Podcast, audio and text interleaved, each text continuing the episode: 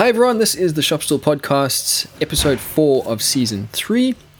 As always, I'm joined by my two co-hosts. Joey, how are you this evening? Yeah, pretty good actually. Yes. How are you, Robin? I'm good. You make it sound like for that for a change. yeah. Well, it's been a bit of a week. Right. Fair enough. And and Bryan, um, how are you going? Yeah, not too bad, mate. Not too bad. Just yeah, winter's kicking in down here, picking up the the lurgy, you know. So yeah, I'm Mm. feeling Yeah. a little under the weather at the minute, as as are you. But uh, yeah, we'll, Yeah. we'll kick on through with some Panadol and cups of tea. yeah. I've got no beer tonight. This is going to be the first podcast I haven't drunk alcohol on in months. Yeah. It's good. Hopefully, it's not going to be too wooden for everyone listening. um, excuse the pun. Uh, it's it's funny. In my day job, we have a, a Monday morning meeting, and we we always laugh because all of us are dotted around the country, and progressively people put on more and more clothes. Except me, I'm still in a singlet. Yeah. You know, it's nothing has changed where I am. And uh, yeah, you guys down there. I- I've got a buddy in, in Tassie who reckons it's just like he's waking up to almost zero at the moment. It was zero in Sydney on the weekend, I think, on Saturday. What, like the city? Zero degrees in Sydney, the city. Wow. Yes. Wow. Yeah. Yeah, it's That been is pretty crazy. cool over here. I've got the fire on. Well, it's just dying out. Love a good Kiwi winter. Yeah. we probably don't need to light the fire tonight, but it was nice just to look at the flames for a bit. Yeah. Yeah. All right, so we are going to start with a topic that could potentially be super divisive, and I have a strong opinion, so I'm ready to make some some enemies. Uh, Bryan and I talked this week about a, a a tin of oil from Bunnings that has been on sale. It's actually been on sale for probably a few months now. I would assume that they are getting rid of some stock. It's um, I think it's Interbuild is the brand, and it's a little. Is it 500 or 250 mil? These smaller, yeah, 250. 250 mil um, hard wax oil for two dollars. I had someone recommend it to me uh, a, a few months ago. Um, someone listens to the show, and I had my experiences were alright. But Bryan, you said you've had a lot of complaints about it. Well, I just saw it and I saw the $2 price tag and I'm like, this is too good to be true. And then I assumed, reading between the lines, that it was just a product that Bunnings had bought tons of, realized was absolute dirge, and were just trying to get rid of it. Um, so I took a video of it and stuck it on my Instagram, and it blew up. like half were split down the middle, going, tried it. It's uh, uh, what were the words that we used? Somebody called it sewage. Somebody else called it excrement. So at least there's consistency. and then I had other people going, "Oh, give it a chance." You know, it's just because people can't follow the instructions. So Jeez. I did actually go out and buy a tin yesterday, um, and I'm going to do a little side by side test on a couple of different uh, timbers. So Joey, if you missed the post, so the Yeah, thing that caught it. my eye after the two dollar price tag was I looked at the uh, application instructions, and it said allow finish to fully dry between coats and one month of drying time Oh, great. between between coats. I was like, is that a normal This is going to be a joke. No, absolutely not. No, you re- Yeah. recoat Osmo the next day, or even Yeah. like you could do it twice in a day if the conditions were right. Yeah, I've got the Rapid stuff at the moment for colder weather, and uh, and well, if you use the Rapid, the Osmo Rapid in warm weather, you can do two easily two coats in a day. Yeah. So a month just seems like absolute nonsense to me. Like it's just the the formulation's wrong. Like it's not tacking. If it's not tacking after a day, there's something wrong. It's too much natural oil. Yeah. Which one did you get, Bryan? So it's a weird Is there- product. So it's it's um so they'd sold out of the clear. So it comes in tints similar to Osmo. Yeah. Oh, Um, I think was it the teak or something I got. So it's not going to be a perfect like for like test alongside Osmo because my Osmo that I buy is the clear stuff. But yeah, it's just funny. Like do you think? I mean, they do you think they just bought like gallon, like hundred gallon whatever of it, um, you know, big drums, and then they have distilled it themselves, or you know, decanted it into little little pots, or do you think they just bought pallet loads know. of little pot loads of it? I think they bought pallet loads of little pots. Like Because envisaging somebody is... might just might just buy enough to do like a bench top or something in a kitchen, but I don't know. It to me it just reeks of like yeah. just the kind of crap that you find bad. in Bunnings. Yeah. Um, I suppose there's no ingredients on it. There is. There's a huge list of ingredients actually. Oh. Yeah, yeah. It's it's yeah, apparently no, it's, it's low VOC as well. Yeah, and food and food safe. Yeah, yeah. I got the clear, and it worked perfect. I've used it mm-hmm. on my little boy's cot. I've created a panel for it. Um, so, you know, it, that's what I, I had to laugh at. Is you know all this negative stuff, and I've I've gone and put it on my kid's cot. Um, I used it on this um, lampshade that I made, which oh, yeah. lampshade, which we might get into a bit later, and it's been fine. But one thing I did notice on the tin, and I don't know if if, if yours has the same, Bryan, but mine said something about uh, needs to be used within a year of purchase or a year of manufacturing, and oh. this and mine was like 2019. Way old. Ah, right. So okay, I, no, I, I didn't think, notice that. I'll have to check that tomorrow. I think that's going to be why they are um, they, they're selling it off. There must be some small print in the shop if that's the case. It, generally, over here, they would have to say mm-hmm. that it's uh, expired or something like that. But um, mm, don't know. Maybe yeah, not for maybe not, not for paint. You know, not for like a. You'd have to do that if it was food. Yeah. It's just not the most scrupulous retailer, to be honest. It's really like, weird. hit us up, Bunnings lawyers, but I mean, like all the hardware and stuff and threaded inserts just fall. It's like they're made of paper, like they just fall apart. Um. So yeah, I don't know. This is the conversation that I wanted to have as a result of this, because I have some I have some strong opinions about Bunnings, and I have some very strong opinions about people who bash Bunnings. Come on, now, bring it. Bring now, it. Now, now Bring yeah, it. Bryan, you've made some comments in the past. You are obviously not a fan of the, the red and green. That that's fair enough. Could you give us a list? I don't know, maybe top two reasons that you aren't because in the past you've made some comments and I thought, oh, I, I, didn't realize that. So it would be quite interesting, I think, for people to to hear. Maybe they don't know the dodgy side of Bunnings. Okay, so I hate I hate when one business just controls the entire market. I hate that that it kills independent hardware stores. Like, it's so hard for any other. Like, I think Masters came in a few years ago, and they're still tied to. So I think Bunnings are tied to the Coles Group, right? It's correct? something like that, yeah. And then then the, and I think Masters were tied to Woolworths. Woolies, yeah. And they uh, bought up huge amounts of property anyway, and they failed within eighteen months or something. Mm. So Bunnings are now at a point where they don't have to give a shit about what the consumer thinks or wants. It's like they just f- serve them up rubbish and people buy it. There's yeah. definitely because they are the hardware store.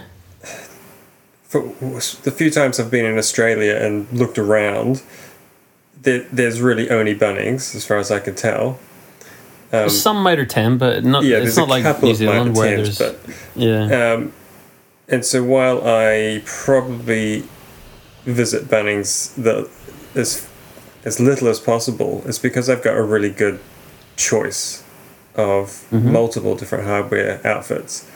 Um, I could probably go to 10 different independent shops any day of the week uh, and get mm. different types of things and have a, yep. a, quite a broad range and even see the same thing and be able to compare the prices and just see what where the price should actually be.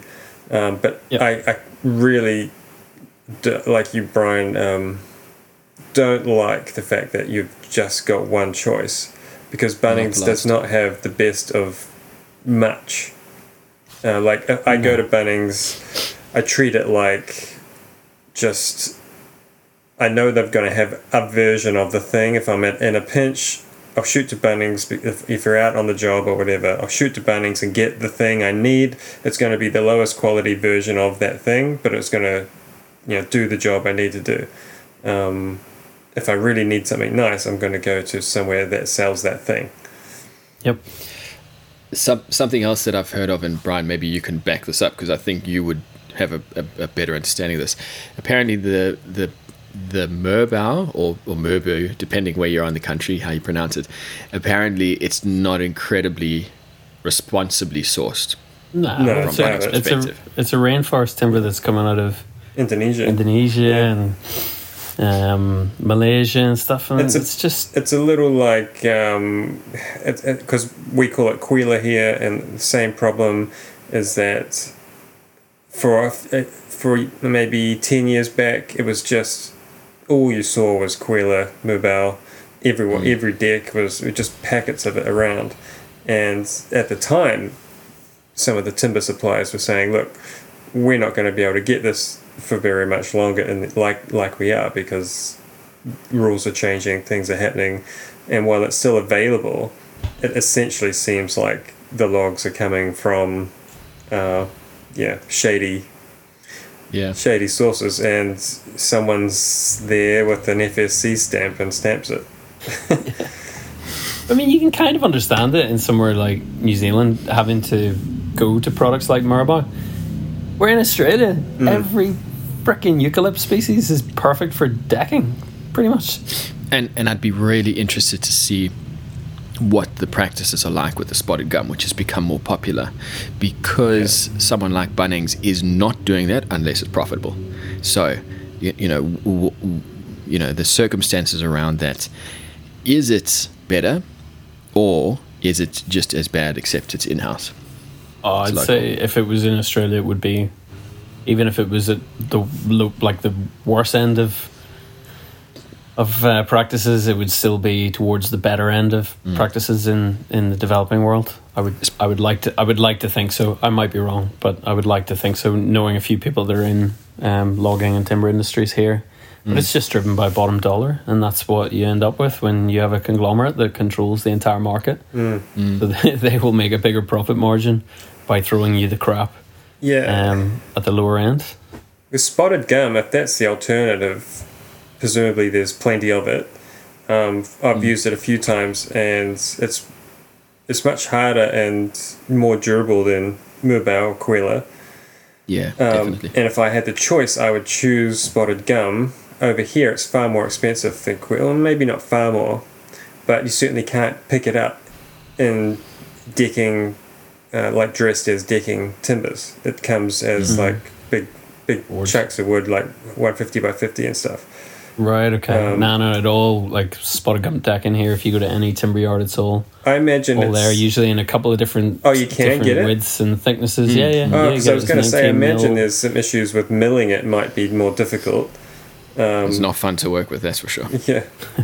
because the labor to mill up this stuff in Indonesia has got to be yeah, tough and- fractional compared to what you're paying Australian rates for someone to stand and work machinery. So the, just just getting the, the spotted gum version out the door is going to be far more expensive.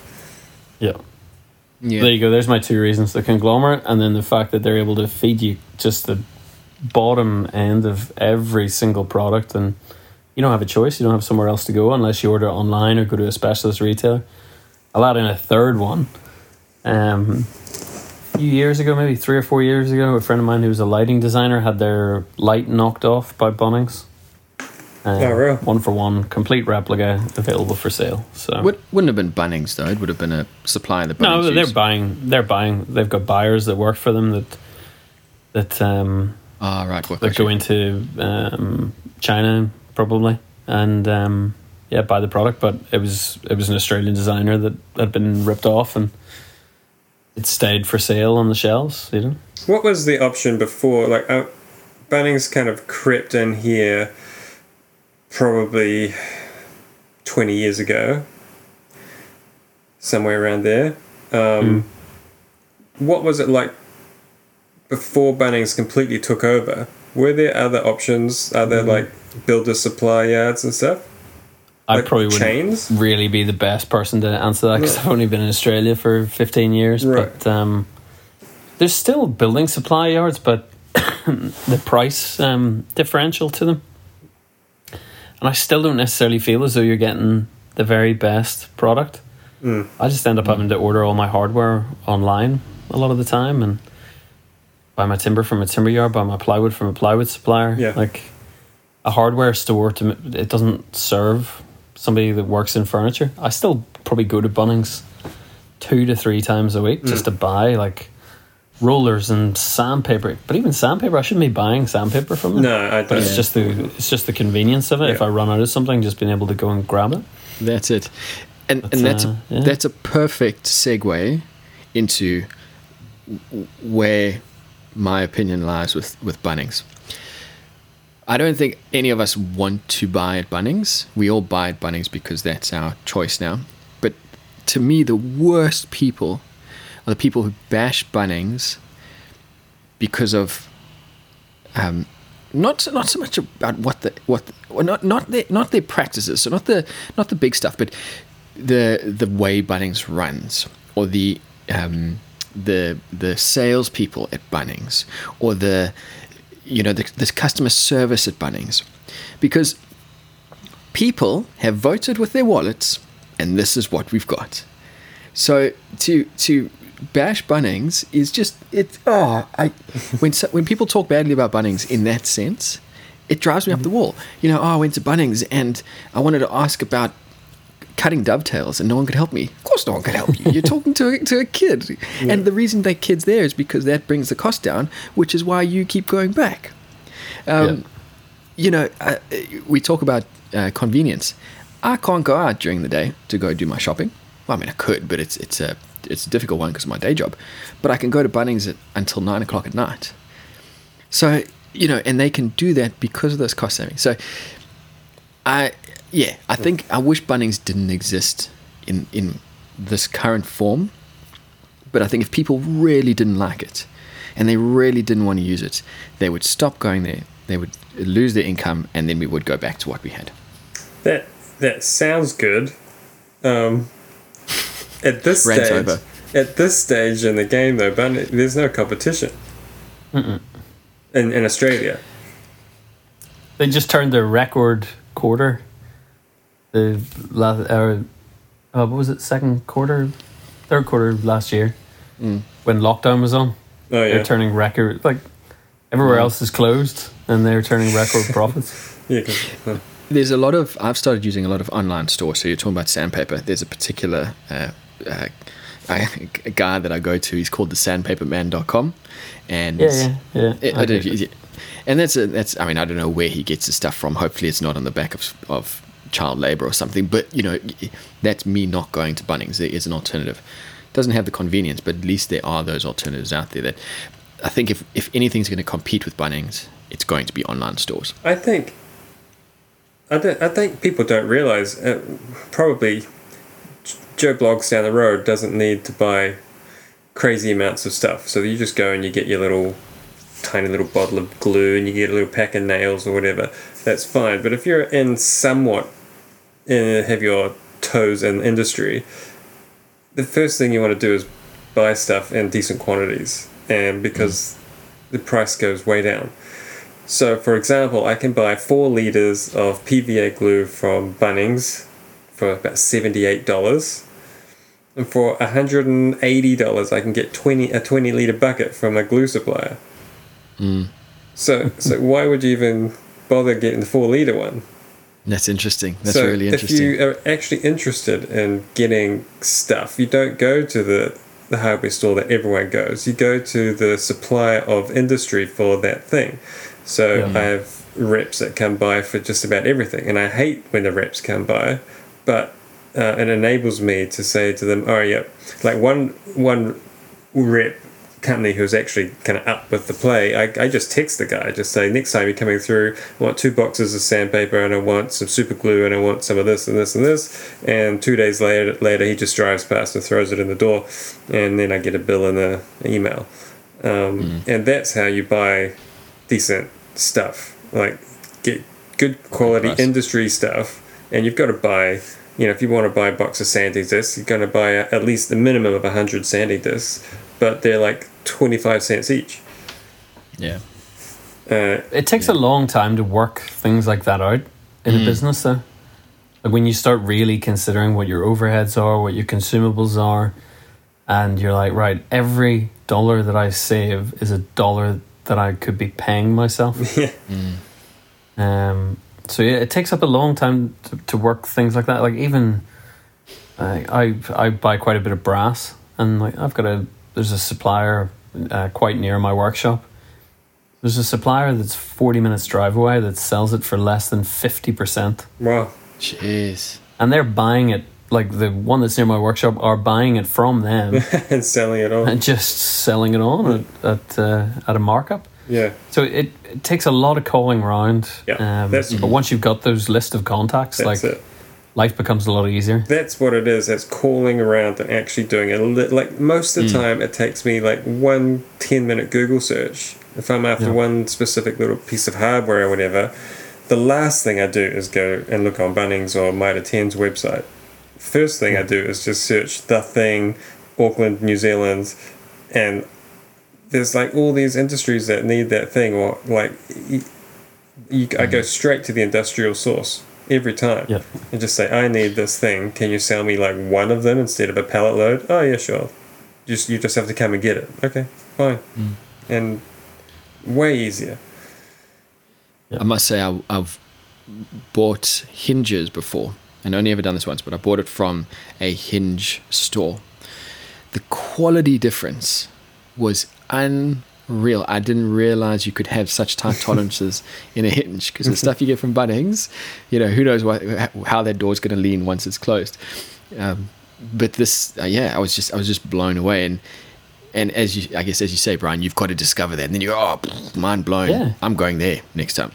Because the fact that Bunnings is selling to a lot of DIYers, especially with things like cabinets, like are they going to be able to bore a hole for a hinge in exactly the right place? Probably not. So they probably need uh, three a proper three dimensional adjustable hinge. Do Bunnings sell them? No, they don't. No. so you end up with wonky doors. Whereas if a reason why can they don't a sell them is-.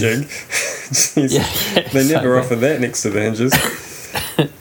But um, do you know what I mean? Because they don't want to sell, upsell the customers because they just want to sell that bottom dollar product and bring those hinges in by the container load. what is worse? Second, that you offer a premium product that's more expensive, that's a niche, it undermines what they do. So yeah, What is worse? yeah. The, Sorry, you go.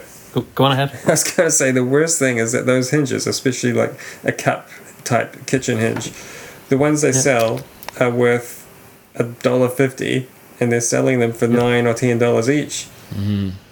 And I can get really good actual cast ones with soft close dampers that you can turn off or on, or choose to do half strength soft close for like seven dollars fifty each, and like the real deal ones. And this comes back beautifully to our original topic, which was those oils. The hard wax oil. So tell us uh, Yeah. what was. So you apply with a roller, I think is Yeah. a roller and wipe off excess, right? Yeah, but before we get to that, I wonder if those hard wax oils were an experiment that just didn't work for them. Because, as you say, that's a that's a kind of a niche thing. Mm. It's not mm-hmm. it's not the Cabot's range or the you know whatever the brands are. They thought let's bring it in from a woodworking perspective, and it just flopped. And Yeah, well, they they- got to they got to cut their losses. They probably saw things like Osmo and Livos doing Yeah. really well, and let's tag on to it. Um, and maybe they got their formula wrong, although maybe it's more, maybe it is a formula formula thing. But it seems for you, Robin, that it worked, which you've got a much hotter temperature, yeah, and yeah, Bryan, you're down in the thought. cold. I imagine it's probably just that's what it is. That particular finish likes a particular temperature range, and Bunnings might do better if they sold it only in the northern half of Australia. Yeah. Yeah. There's some advice for you, Bunnings, if you're listening, because I'm sure you are. Um, yeah. I uh, yeah applied it to uh, the the the the pendants lampshade. There was all these little details in it, which is why I went with the oil in, in the end. And that was literally just pouring it onto my rubber gloves and just caressing the pendant Yeah. and got it in like that. Um, that was Vic Ash, and then I had one of these, one of those. Um, it was either pine or beech panels from Bunnings, and I applied it to that, and again, no problem at all. So I don't know. Maybe maybe it was the type of wood that the other people were using. Maybe something like spotted gum wouldn't soak it in as quick. We'll see how it goes. I'll I'll um, I'll do a couple of different species and Mm. I'll say. But the other thing that confused me was, and this is again obviously them trying to limit the number of deviations of product that they have on the on the shelves is Mm. that there's no um, there's no sheen stated on the. It's not matte. It's not satin. It's just like hard wax oil finish. But isn't that because it's an oil, so it's not a film finish? Therefore, there is Hard no wax sheen? oil is well, a no, hard wax finish. is a film finish. yeah. Yeah. So hard wax oil is supposed to be Right. a penetrative finish and a a, um, a film finish. I So it kind of gives you the. That's why it looks natural on the timber as opposed to just a poly that sits on top and reflects all mm. the light. Like this allows some refraction mm. into the wood fibers, which is what keeps it looking natural. But that's why I found it really weird reading on the side of the tin saying, you know, it's perfect for butcher's blocks and engrain boards and outdoor furniture and bench tops. And I'm like, it's not well, everything. Hang on a, s- hang on a And, second. and it makes no sense now that because you would have to apply a second coat to get any level of sheen out of it, and if it's going to take a month, well, then it's just it's just a stupid product. Um, the sheen thing, I'm not sure. Thinking about it, I don't know that. Does does Osmo have a sheen? Yeah, Do yeah. So the three zero or three zero sixty or three zero five two. Is that what? There's, There's there's uh, they do a semi gloss, a satin, and a matte. because And the matte is really pretty matte. I used to use Danish oil a lot, um, and that is not far different in finish to Osmo. I think it's quite different to apply, but it, the same goes really. Like the more coats you put on, the more gloss you're going to get, and the more Yeah. film you're going to Yeah. get. Um, so really, you can have one product and put one coat on it, or ten, and you're going to have quite a different finish. Um, as long as you're Yeah. doing some prep in between. And you can burnish it and stuff like that as well Yeah, to really you really you can buff it in. If if you've got eight coats of Danish oil, you can buff that to a high gloss um, if you really want it. I made my um, steam bench chair. Uh, well, when I made it, I finished it with Danish oil for the first time because I thought I'd give it a go, and I was. Pr- that's there's a couple of things wrong with it, and that's one of the things that I wouldn't say it's wrong with it, but it's not my taste. I didn't realize how quickly that finish built up because I, I I'll mm. always choose a, a matte finish Right. over, over well you know a, a, a low sheen at most. And I got up to about three or four coats of that Danish oil, Satin and and it's glossy. yeah, it's it's pretty it's pretty shiny. Yeah. I'm just on Osmo's website. So yeah, 3062 is the matte and 3032 is the satin matte. So the, the satin matte is what I would use on, on most things. I'll have to check. I don't even know what I've bought for the job I'm working on.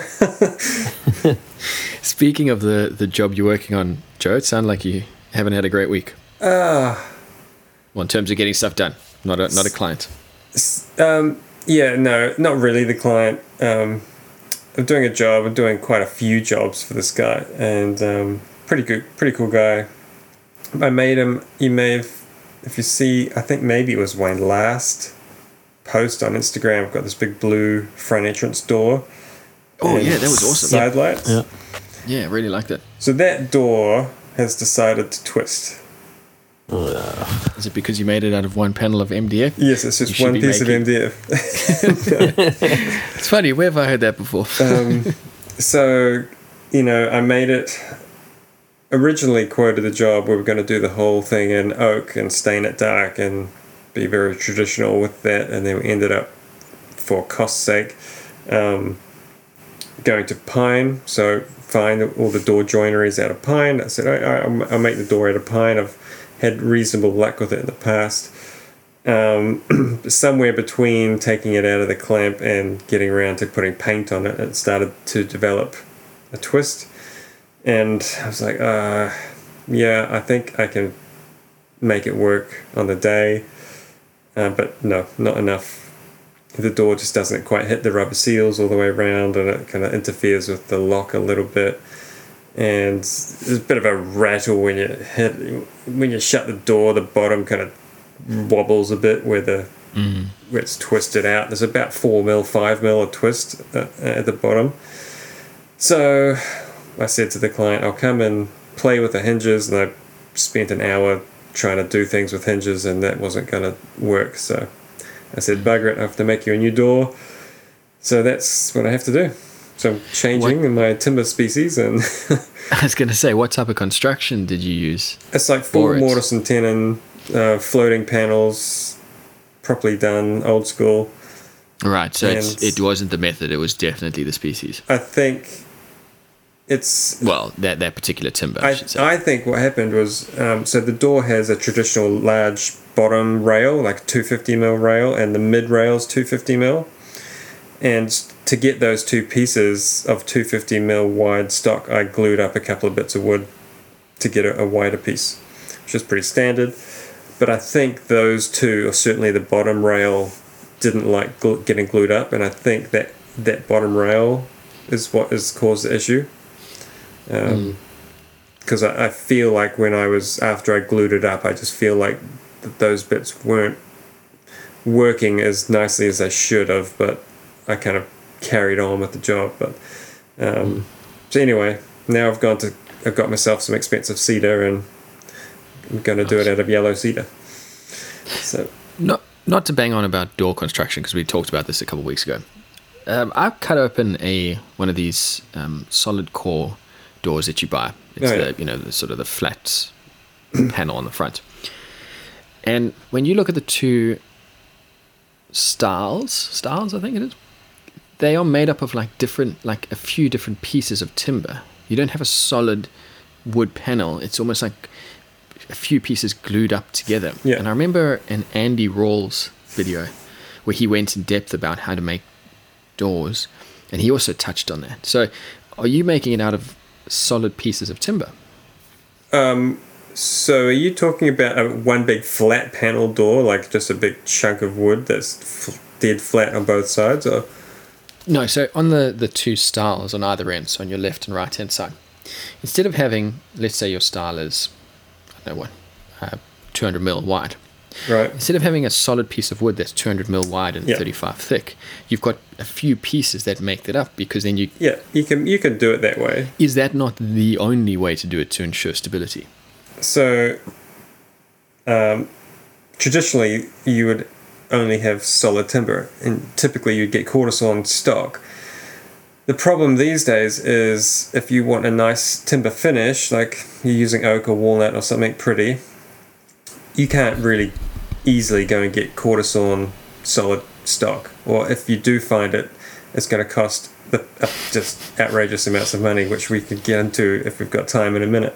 Um, And then you wouldn't want to go ahead and paint it as well, hey? Yeah, no, you wouldn't want to put paint on it. Because then the YouTube comments would hate you. Yeah. so, um, so what people have been doing in that case, if you're having a timber finish, what they'll do, I forget the term for it, um, but what you do is you have like a cheaper core um, of your stiles, like, and it could be laminated stock ideally because it's more stable, and then you would veneer that with say three mil thick veneer of your choice, and then so you're essentially making a door out out of like veneered posts, um, and it's way time consuming, but it's probably in the long run a safer way to go.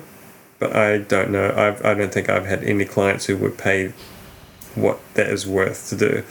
Um, And wouldn't that be more stable as well? Because you've essentially created a, a, a, a basic form of plywood. yeah, I mean, way stable. Really nice way to do it. Um, so making doors with solid stiles is like being done forever. Um, it's probably I, I- I wouldn't I wouldn't like to guess it when they started making these other veneered stile stile stiles, um, but so I've not ever gone down that road because I've always been a bit of a believer of traditional stuff has worked for a long time. Um, yeah, but up until now, the pricing has been at a point where you can get away with it. Um, but anyway, in this case, so pine was the go, didn't work. In this case, I'm going to use yellow cedar. Um, hopefully that works. um, but uh, kind of the client had a few tweaks he wanted to change on the door, so I've just got a couple of texts and photos from him saying, "Hey, can you change this thing and make it a little bit smaller so this molding is here instead of here, and we'll change the color of the door now because we didn't actually like the color uh, in the end." So that color, I loved it. I, thought like that the colour was as well. so classy. he, he wants it darker and more glossy. So, so okay, Yeah, I- I guess that'll still be good. Yeah. we'll, we'll do that. Um, so I, it's kind of cool getting a second chance at it, but it's a bit of a pain in the ass because I'm now going to make the door in the workshop and the lock and the hinges and the, the seal that I've got a pop down seal on the bottom of it as well. That's all in the door currently keeping the weather out.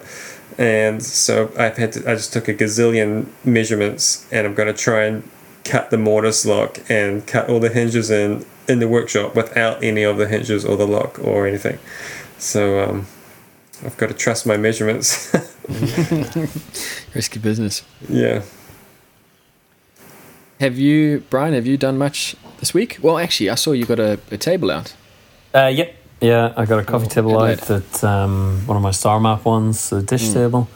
Uh, I got that out. I uh, got rid of those uh, end grain boards, the Oh, nice. The ones that were the client ordered ironbark and then realized he didn't like ironbark when he saw them. So he now has black boards, so I got that out. So that was a good thing to tick off. Um, I'm working on uh, serving boards for Maha Restaurant, nice restaurant in Melbourne. Um, a set of them. I've, I've made several sets for them before in the past, and they're just coming back for some more. And um, about to start a big built-in job for a client, and Are you are you going to manage that with your? How is your knee doing? Ah, it's okay. It's all right. Sort of muscles coming back, but yeah, it's still. It's more just I feel it at the end of the day now because I'm doing more in the workshop.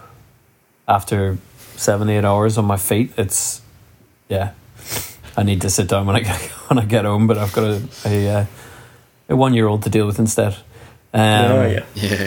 but uh, no, it's getting there. So yeah, a built-in is going to be a bit challenging. So I'm, I've kind of broken it down. It's like a, a pantry, shelves, and a media cabinet that all sort of are in the one piece. So I think I'm going to start with the smallest pieces and work my way up. And are you going to use some plywood for that then? Yeah, yeah, yeah. It's all Ooh. film. It's all film ply. It's nothing fancy. Nice. Yeah, it's good. clients designed it, film ply and some spotted gum veneer ply. Uh, so yeah, that's um, yeah, I'll get that out, and then um, I've got actually quite a good design job doing. Uh, a client down in Mornington Peninsula has a house down there, and they want three wall-mounted kind of media units and a bar and a bookshelf display that all have a sort of a similar language, but in different places in the house. So that could be quite good. Um, I think there's a relatively good budget attached to it, and I think they're gonna have enough to do it all in solid timber, so that would be nice. Oh, cool. Um, so yeah, got a got a bit coming up, Nice. which is good. It's good after a few quiet months. But, and um, in terms of that that plywood, are you Mhm. starting to feel the the pinch that the rest of the world seems to be? They so Maxi Ply are the suppliers that I use down here. They've had, uh, they've been pretty good. Like their lead times are still reasonable on a lot of the stuff. Um, I know they had a product called uh, Koskisen plywood, which ha- it was like a color tinted ply that had a protective film over the top, so you could see the grain of the ply through it. Yep. Yep. So it was really like it was pre-finished, so just We've cut it that, and make it in yeah. the kitchen. Yeah. so I I know that they've now are no longer stocking that. right. Um, but everything else seems to be available. Touch wood.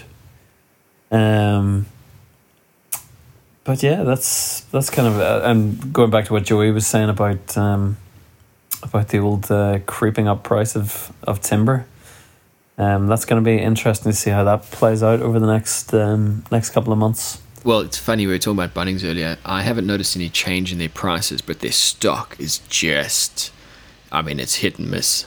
There's no like, there's no one of the without getting back into the conversation. One of the reasons I um, find myself going there when I've got a client project is that I know I'm going to get sixty. What is it? What is it? Sixty-four by nineteen mil, and I'm, it's always going to be there, pretty consistent. Now, like you get what you you get what you're given, and that's it. So it's clearly even affecting them. I saw in, in the Bunnings near me the other day, all the pine stud was gone. Everything. Yeah. Um, which is just weird looking. It's like looking Okay. at What did, empty uh, shelves of toilet paper. we can't get anything that's my timber yard said we can't get anything over four meters. I think four point eights maybe. I think there's no more six meter logs available, Right. um, which seems odd. I'm not sure how that suddenly has happened, but um, they stopped growing. I don't know. um, but it's yeah the the cost actually. I don't know if we were recording when I mentioned that my timber supplier has put prices up thirty percent. Um, so that's for exotics like that's cedar and, and walnut, and then everything else has gone down, uh, going up um, between from fifteen percent and up to that thirty percent mark, depending on what the species is. Um, so it's outrageous. I don't know. the cost of some of the timber is just so crazy. I'm not sure what I'll even offer people at this stage. Um, Yeah. So that It's a tricky thing trying to explain that to a client that you know a twenty percent, thirty percent price rise in material is is pretty big. Yeah. That's And trying to pass it yeah, all jeez. onto them, yeah, it's hard. Well, it's all just coming down from the, the shipping companies, and that's all my the timber suppliers just passing it off on me. So you know what can Yeah. you do? Um, Yeah. You guys should have been drying your own timber. I'm just gonna say it. I've been doing it for years. So I um, have this huge job that I quoted um, for this massive kitchen cabinetry job. It's about seventy thousand bucks, and the client just called me and because I emailed him and said, "Look, this cost of timber's gone up, which probably won't affect you, but um, who knows what's going to happen to sheet good prices in the next couple of months? Yeah. So you know, be prepared that the cost might go up." And he said, "Yeah, all good. Understand that. Can we just buy it all right now and you hold on to the stock?" and I was like, "Well, mm, yeah, I'm not sure. Let me have a think about it because it's like a hundred and something sheets of whatever it is I need. Oh my Like, God. Where am I going to put it all?" Like, oh, you, you're stocked up for the next five jobs with that. So um, I said, give me a timeline and I'll think about where I can stock, you know, stack it all um, in the workshop. So It's delivered to their garage, Joey. Yeah, yeah. Well, the building's not up yet, I don't think. But Oh, that's right. not not a silly not, not a silly idea because he said I think he does have a storage shed, so maybe that would be the way to go. That's crazy, isn't it? So this week I was um, able to get out a. Uh, did you guys see the the lampshade by any chance? Yeah, yeah. Yes. Yep, yep. Saw it on your Instagram. I'm, I'm really stoked with how that turned out. It was a, like when I was sort of thinking up the design, I didn't think too much of it because it was fairly straightforward. But it was only when I when I built it and I looked at it, and I thought, this is all right. This this is this could maybe even be in a magazine. It's got some really Yeah. cool lines to it. And um, yes, I managed to get that out. I've also been doing. I've sort of touched on it in the last couple of episodes that I've been working with Timbecon for their Pony Jorgensen clamp promotion, which has finally come to an end. Uh, just, just a quick plug: their Pony Jorgensen clamps are amazing. Um, it's it's been so cool to get those clamps in the shop and be able to, particularly the the spring clamps. Man, everyone needs spring clamps in their workshop at some point. They are the most handy things ever. Um, but they're they're I beam clamps also. Yeah. They're heavy duty. Geez, they work well. Um, and then this week I've also uh, put forward um, a, a bit of a written document. They're putting together an ebook as part of it. So all of their brand ambassadors have got to put in some written article about themselves and some photos. So that's going to be coming out soon, which I'm I'm super excited about. So I feel like a lot of these, these sort of sideline jobs, you know, making making videos for people, um, doing this this promotional stuff is all. It was all go go go go go, and it and it came to me because that that pendant light as well. That was for Carbatec. So there was a video for Carbatec. But you're working with both sides, huh? Yeah, and and I've every time I talk to them, I say to them, "Are we cool?" You know, just you, you. I don't want to. I don't want you to find this out. And they always say, "No, that's absolutely fine." So, um, yeah, yeah, I'm gun for hire. I'm not. Uh, I'm not, not leaning to other side. No, the, the light uh, looks really good. I, lo- I like the photo you posted from the underside, looking up at it. How how cool is that? The yeah, it's really the, cool. The, the notches. and- fins, the fins reflecting through that big globe. yep. This weird sw- ah just it, it turned out it turned out so cool. So yeah, after this, um, I don't know what I don't know what I'm gonna do. I've just finished making this this. I, I was busy editing a video before we got on. Um, I've made this stool, um, and there's gonna be a little promo in it about the shop stool podcast, where uh, it's a big LVL. It's about 360 wide and then 60 thick. This is what they used to prop up the roof when we opened up our kitchen. And I've cut tr- uh, squares out of it, but on a 45. So now when you look at the, the legs, you just get these vertical lines. So it's cool. l- like the that, that that would be considered rift sawn, right? Yeah, it's a bit tricky with plywood, but something like that. it's that. like Yep. the ultimate rift sawn timber because Yeah. it's perfect on on on all four Ah, yeah, I get what you mean. Yeah, so you you vertically ripped the like a square piece of the plywood stock. You you ripped a bit of the sixty, so you had a bit of sixty by sixty plywood, but then you cut it, so you saw the vertical lines on each four side. Yeah, so you, it comes down to like a 40 by 40. Yeah, right, You've okay. taken that square and rotated 45 degrees. Yeah, yeah, yeah. Yes. So it's first going to, to making a stool. Figured out a lot of stuff that works and doesn't. It's it's not a, it's not a pretty thing. Like it works, but it's not pretty. not an elegant thing. It's d- certainly not like the the pendant shade. But yeah, so that'll be out next, and then I don't know. I don't know what I'm gonna do. It's quite it feels quite freeing. All right. That's cool. Anything else you guys want to talk about? No, Or let me that. let me rephrase it. Anything else you want, guys want to talk about it within five minutes? Yeah, no, I've got, I'll talk about this next time, so I'll save that one. Um, I was going to say I listened back to the the last one with with Alex. I th- I thought it was a really fun podcast. So we've got to get uh, more people with her kind of energy on to drag us through. Yeah, prop us up. yeah. Yeah, that that was a, an awesome episode. So yeah, if uh, anybody if anybody's got suggestions of people to interview, just uh, DM us. yeah, yeah, that's a that's a really good idea actually. Yeah, let us know. I'm really keen to see these planes when they come out. Yeah, Mm. yeah, She's been working on. Yeah. Uh, I was yeah. oh, it was actually quite cool. I was um, my uh, my intern Viv was on the front cover of Wood Review today. Yeah, saw Oh, that. yeah, I saw the picture. Yeah, Yeah, That's so cool. Shout out to her. We might even drag her onto the podcast. I was gonna say that. that's it. Yeah. Cool. All right, let's leave it there. So, Sweet. to everyone listening, thanks very much. Um, if you did enjoy the show, please go ahead and give it a rating on a rating on iTunes. It really does help us out. The Shop Stool podcast is available on most podcast apps. Joey and Bryan, thanks again for hanging out, and we'll see you guys next time. So yeah. Cheers. I promise I'll be back with alcohol next week, guys.